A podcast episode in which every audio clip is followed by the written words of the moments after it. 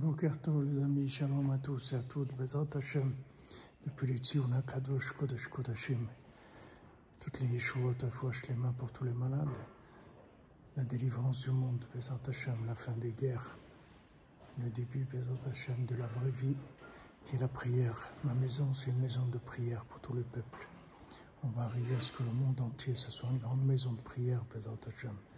Rabbi Nathan dit que, chère parole de Rabbeinu, quand Rabbeinu nous dit de faire quelque chose, en même temps qu'il nous dit de faire, dans la parole elle-même, il y a la force de le faire. Donc maintenant, il dit quand on, on s'attache à la parole de Rabbeinu, à son enseignement, on essaie de l'approfondir, on essaie de s'imprégner, ça même, c'est la force pour pouvoir l'accomplir et le vivre.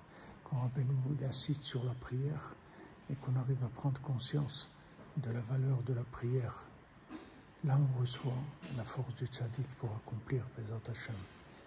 Et Mashiach, il va faire la guerre avec la prière, c'est tout. Mashiach, il va utiliser aucune violence, que de la prière et la miséricorde, B'ezrat Hashem. Bats Lara, excellente journée, que de bonnes nouvelles à voir pour vous et votre famille, B'ezrat Hashem, qu'on n'entende que du bien dans le monde.